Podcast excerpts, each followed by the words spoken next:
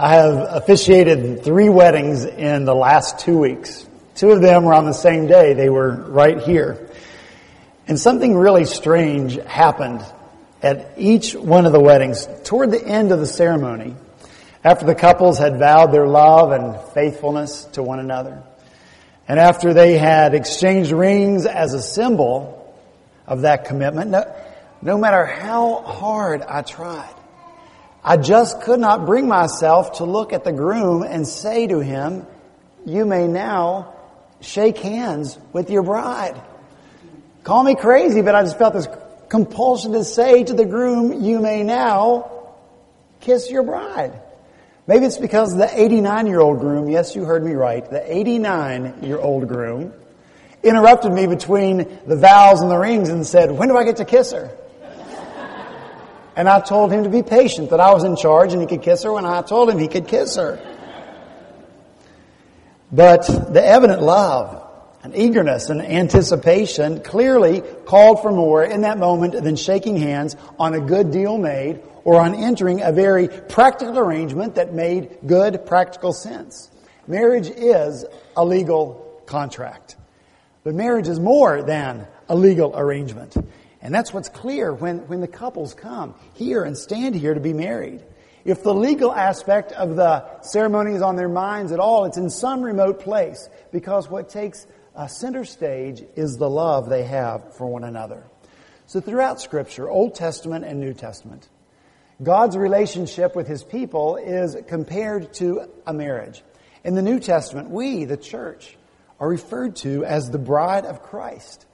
And that relationship has both a legal side as well as an emotional side. And so the question is, how do you, how do you, how do I keep those two in balance? Do you view the Lord as someone with whom you can only shake hands, or do you know for certain, do you know for certain that He loves you intensely? I hope that the passage this morning will bring balance into our lives that our life of faith will be marked by duty, by commitment, by obedience. But in addition to that, that we will be convinced, convinced of the love that the Lord has for us. And that the love of the Lord will be received by us and will be returned to Him and that we will be energized by the love that God has for us and propelled, propelled through this life to do great things with God and for God. So that's our goal this morning as we come once again to Deuteronomy chapter 7, beginning in verse 7. I'm going to ask you to stand as we hear together the word of the living God. Beginning in verse 7. The Lord did not set his affection on you and choose you because you were more numerous than other peoples, for you were the fewest of all peoples. But it was because the Lord loved you and kept the oath he swore to your forefathers that he brought you out with a mighty hand and redeemed you from the land of slavery, from the power of Pharaoh, king of Egypt.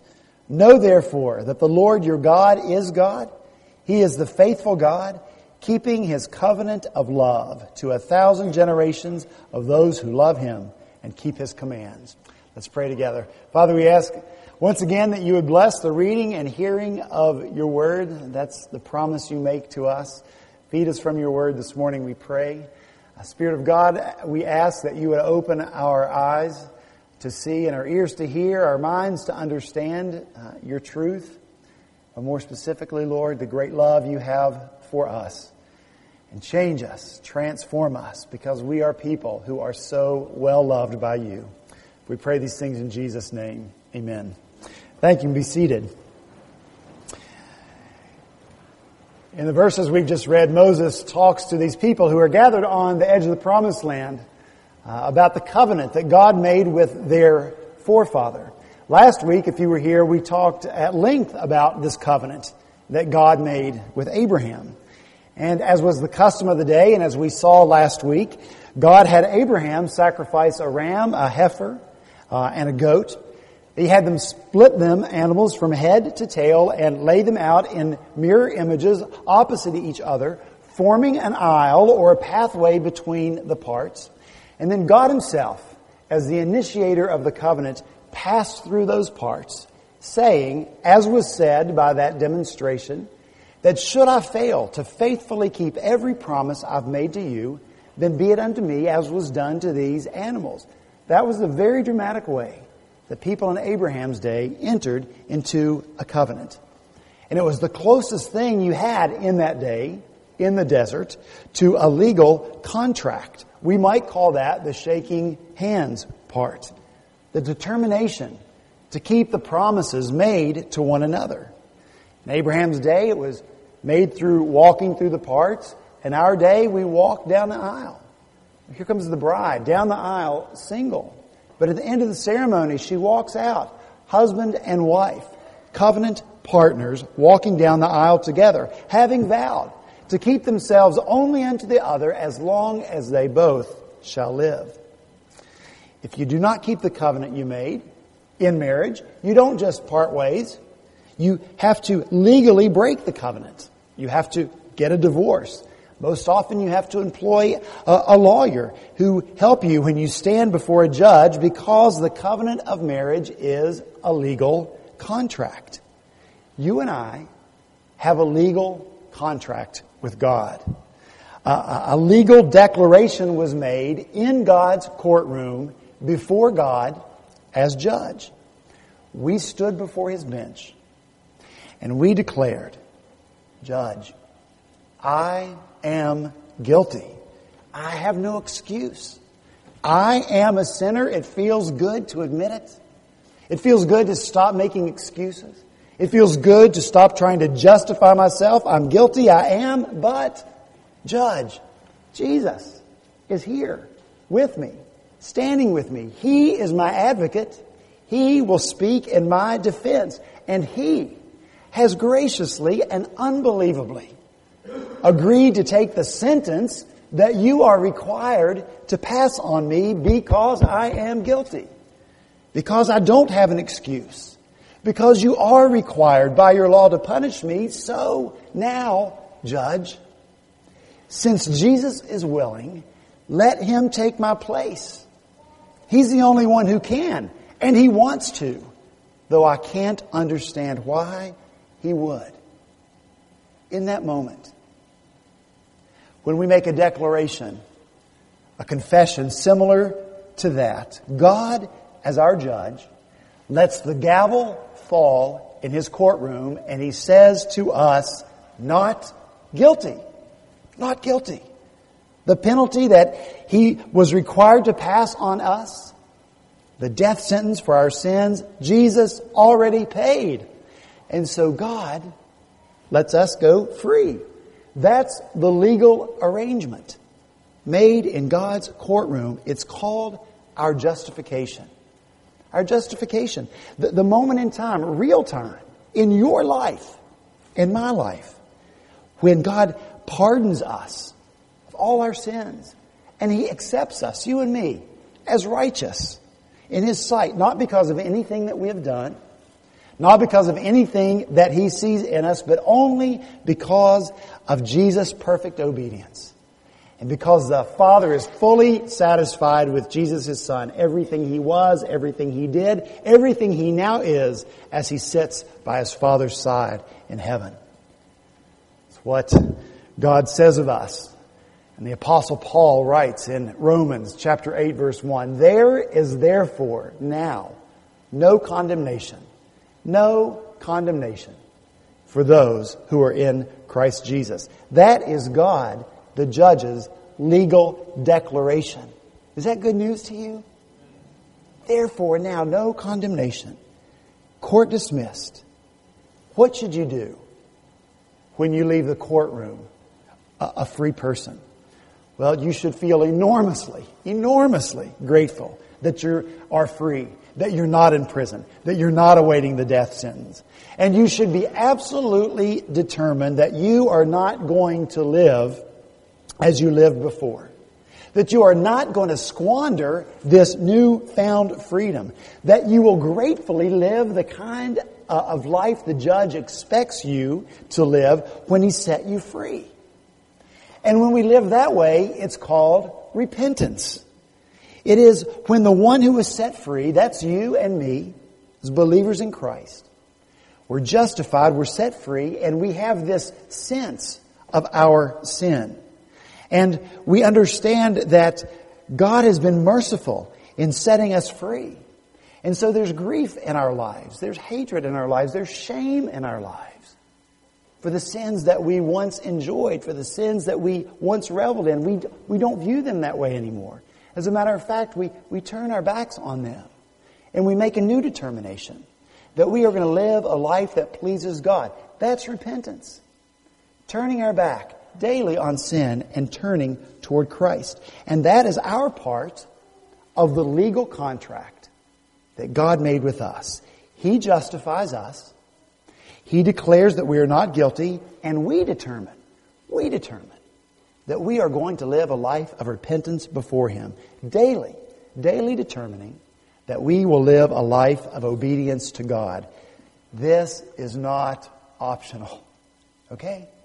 This is not optional.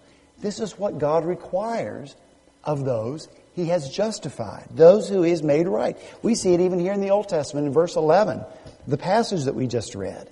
It says, therefore, therefore, because God is faithful, because God is even right now keeping His covenant, therefore, take care to follow the decrees, commands, and the laws I give you today.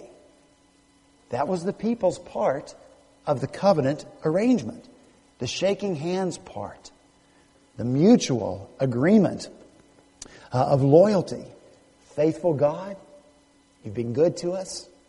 You, by your own goodwill and your own grace, entered into a covenant with us. You have chosen us. You have agreed to be our God. You have allowed us to be your people. And because you are our shield and because you are our very great reward, we will live a life of obedience before you. That's the agreement. The covenant agreement between God and His people. And we see it throughout the rest of the book of Deuteronomy. These commands where God says, if you obey me, these blessings will be yours. If you obey me, these blessings will be yours. If you obey me, then I will bless you. And so obedience is required of those who are in a covenant relationship with God. Even those who are in a covenant relationship with God through Christ. Listen to what Jesus said. This is in the Gospel of John. If you love me, you will obey what I command. Whoever has my commands and obeys them, he is the one who loves me. Jesus said, if anyone loves me, he will obey my teaching. Obeying the Lord is part of being in a loving relationship with the Lord. But see, we can't do that on our own, just by our own will and by our own strength.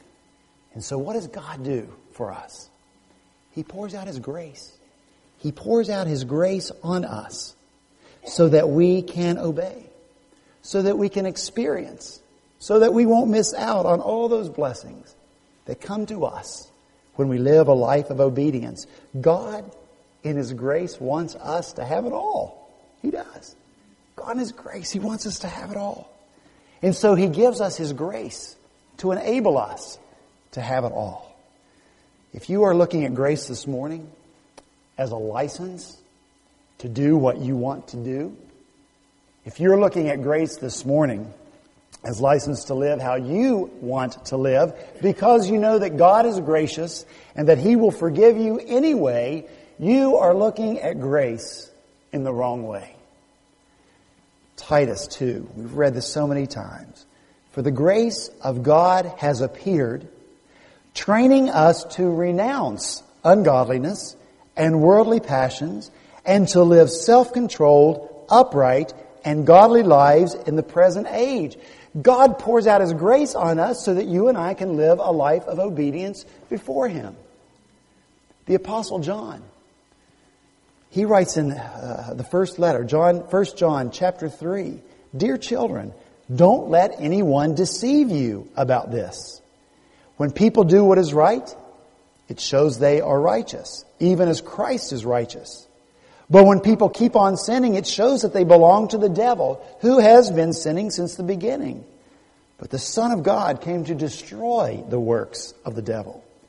Those who have been born into God's family do not make a practice of sinning because God's life is in them, in them, so they can't keep on sinning because they are children of God.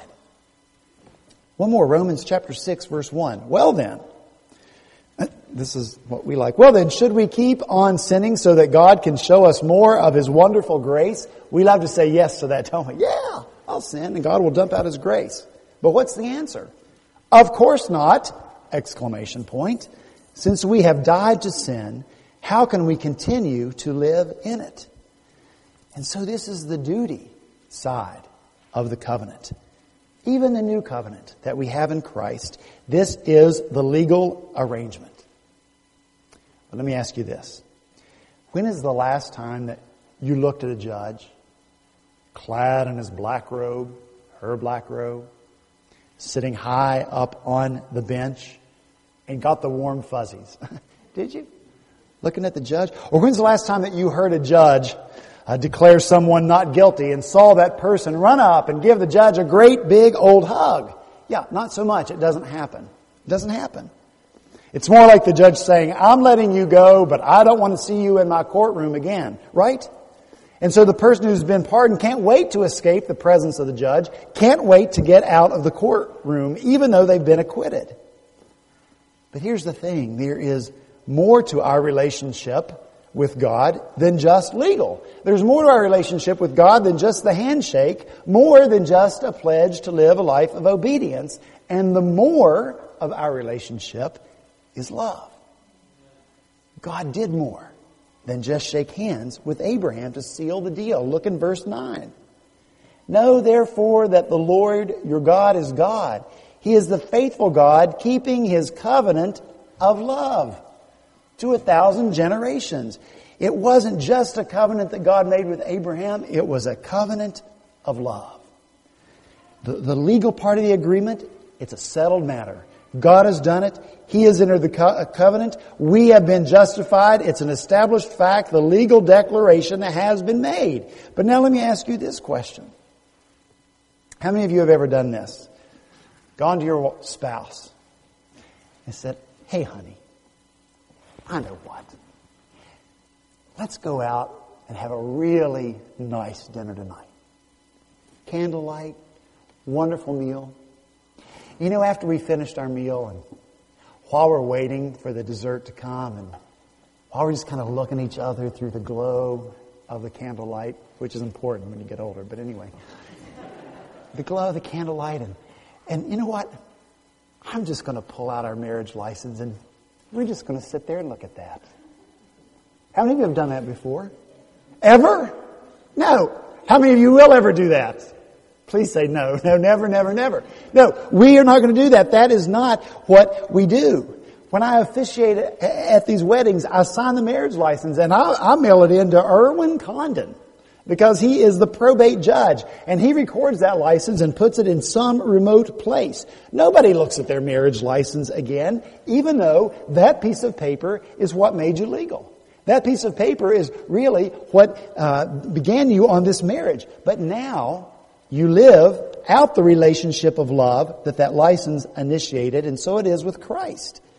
When we are in Christ, our names have been recorded in the book of life, right? in indelible ink. They're not going to be erased. Our names have been recorded there. But right now, in this moment of time, our hearts are, are, full of love for God because the love of God is so full for us. Look in verses 7 and 8 of this passage. And the different words used here. Uh, translated in verse 7 that God set his affection, God set his love on us. In verse 8 we read, because the Lord loved you. Uh, and, and this word carries with it, in addition to the duty part, which is there, the emotional part of God's love. And we get an understanding of that when we look and see how this same word that's used to describe God's people is used in other places in Scripture. There's one story in Genesis chapter 34. One father goes to another father on behalf of his son. And he says, The soul of my son Shechem longs for your daughter.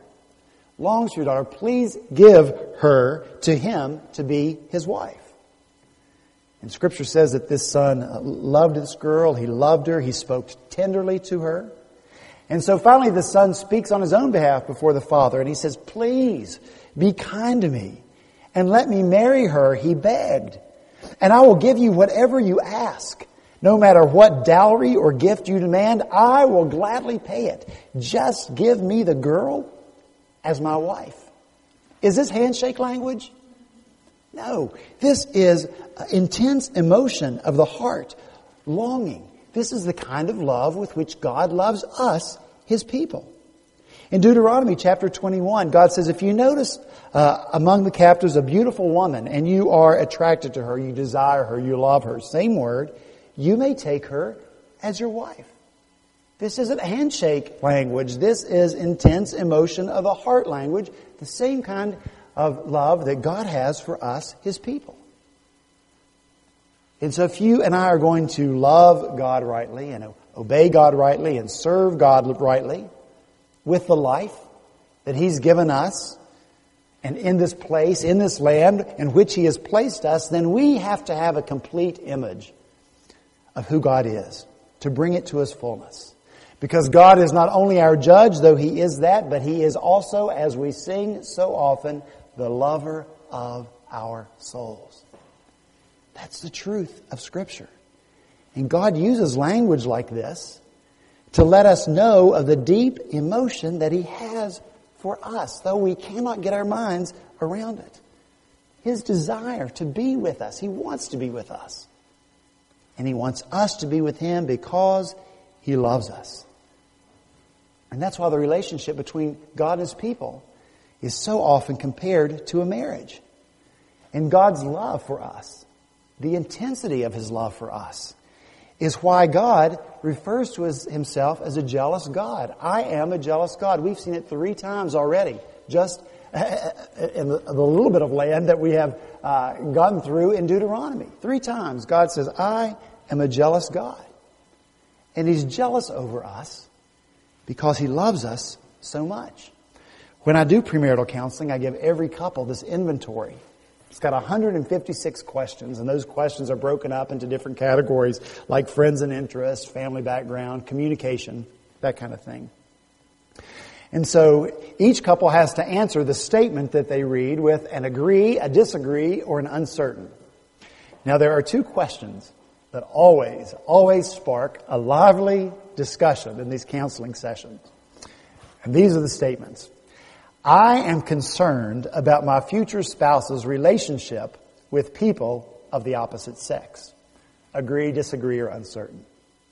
The second one is my future spouse is not jealous when I show attention to or look at persons of the opposite sex. Agree, disagree, or uncertain. See, jealousy like anything else, can get out of control, can become sinful. But it is a legitimate emotion. Because your spouse or your future spouse belongs to you and no one else.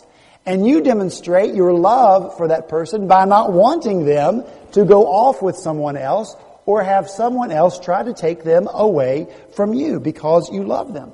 If you knew, if you knew that your spouse was going off to meet someone else and you said to your spouse from the recliner, okay, honey, have a good time. I'll probably be asleep when you get home, so come back quietly. What kind of love would that be? If you had shaken hands at the altar, yeah, maybe. But if you kissed at the altar, not acceptable. God has a deep love for His people, a jealous love. He says in Hosea chapter 11, For my people are determined to desert me. They call me the Most High, but they don't truly honor me. Oh, how can I give you up, Israel? How can I let you go? How can I destroy you? My heart, listen, this is God talking about his people. My heart is torn within me. My compassion, my love overflows. No, I will not unleash my fierce anger. I will not completely destroy Israel, for I am God and not a mere mortal. I am the Holy One living among you, and I will not come to destroy you. God loves His people. And to keep from destroying the people made in His image, people that He loves so much, what did God do? God sent His Son. For God so loved the world that He gave His only begotten Son, the only one He had, the Father gave to demonstrate His love. That's how much God, your Father, loves you. The Father in the story that, that Jesus told did not run out to his prodigal son who had been living a wild and crazy life. He did not run out to his son and stick out his hand and say, well, son, welcome home. Uh, I'm glad you're back and I'm, I'm, glad to see that you have made wise decisions and want to start living uh, responsibly now. Is that what the father did in this story? That's not what he did. The father ran out to this son who had been living this wild life. He ran out to him. He threw his arms around him and he kissed his son. And then he threw a big party to celebrate his return because that's how much the father loved that son. Jesus, the son, demonstrated his love by willingly going to the cross to die for us. And what greater demonstration of love could anyone give to convince a, a, another person of the, the depth and the extent of their love? He, he had nothing more to give, nothing greater to give than his own life, and he gave it. And so here's the question Why is it that God wants me and you right now to know that He loves us so much? And why is it that God doesn't use only justice language, but God uses love language, language of compassion and desire and longing? How do love, loved people act? How do you act when you know you're loved? How should you act? How should I act when we know we are so greatly and intensely loved by God? People who know they're loved are confident people. They're not pitiful. They're not insecure. They're not needy because they know the love of God for them. People who know they're loved are joyful people. They're not sad people. People who are loved are peaceful people. They're not anxious and worried. They know they're loved by God. And people who know they are loved are productive people. Because the time and energy that other people spend trying to get the love from the person they love, trying to win that love, that time goes in other places, doing other things, namely, sharing that same love that we have received to others. I am going, can I have one more minute? Okay, three more minutes. I have a favorite hymn. And this is the last verse of this hymn. Verse 3. Could we with ink the oceans fill, and were the skies of parchment made, were every stalk on earth a quill, and every man a scribe by trade, to write the love of God above, would drain the oceans dry. And nor could the scroll contain the whole, though stretched from sky to sky. O love of God, how rich and pure, how measureless and strong it shall forevermore endure the saints and angels' song. You know where that verse came from? The man who wrote the hymn didn't write that verse. He wrote verses 1 and 2, but he needed a third verse. And he remembered a poem, this poem, that had been given to him. And do you know where they found the words of this poem? Written on the wall of either a prison cell or a, a, an asylum. And the inmate there had written these words on the wall, and the person died in that cell. And when they died and their body was removed, they went in to repaint the cell, and here were the words, these words, written. And so that prisoner, whoever he was and whatever he did, was free, even though he was locked up, because he knew the love of God. God loves us. We need to live our lives free in the love of God, free and confidently for God, to do great things together with and for God, because he loves us so much. Let's pray.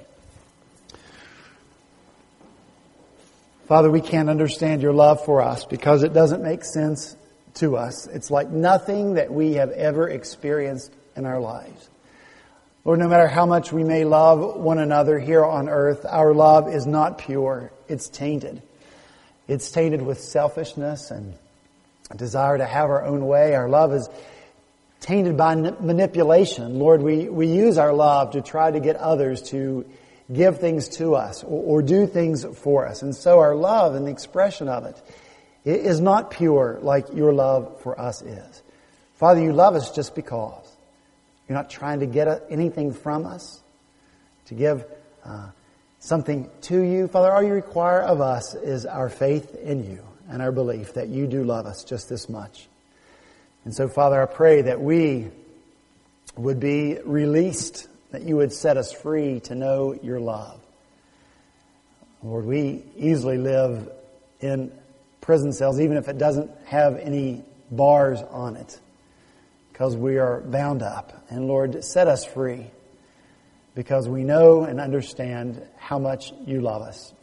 And Father, I pray with lives that are transformed by your love, we would uh, go to work sharing that amazing, measureless, boundless love with others. For we pray these things in Jesus' name. Amen.